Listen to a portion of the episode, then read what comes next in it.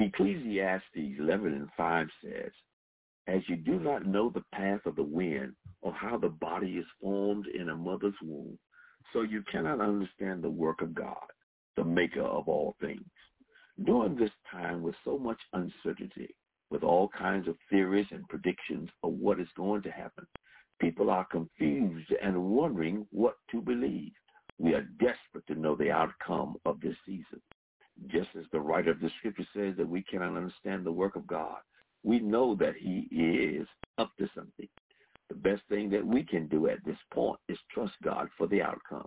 Remember, the Hebrew boys were facing and thrown into a fiery furnace, but they trusted God for the outcome.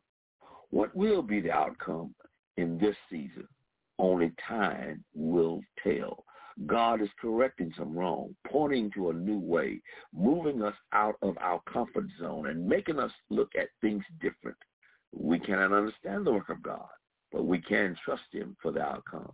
This is Pastor Williams with your word of encouragement.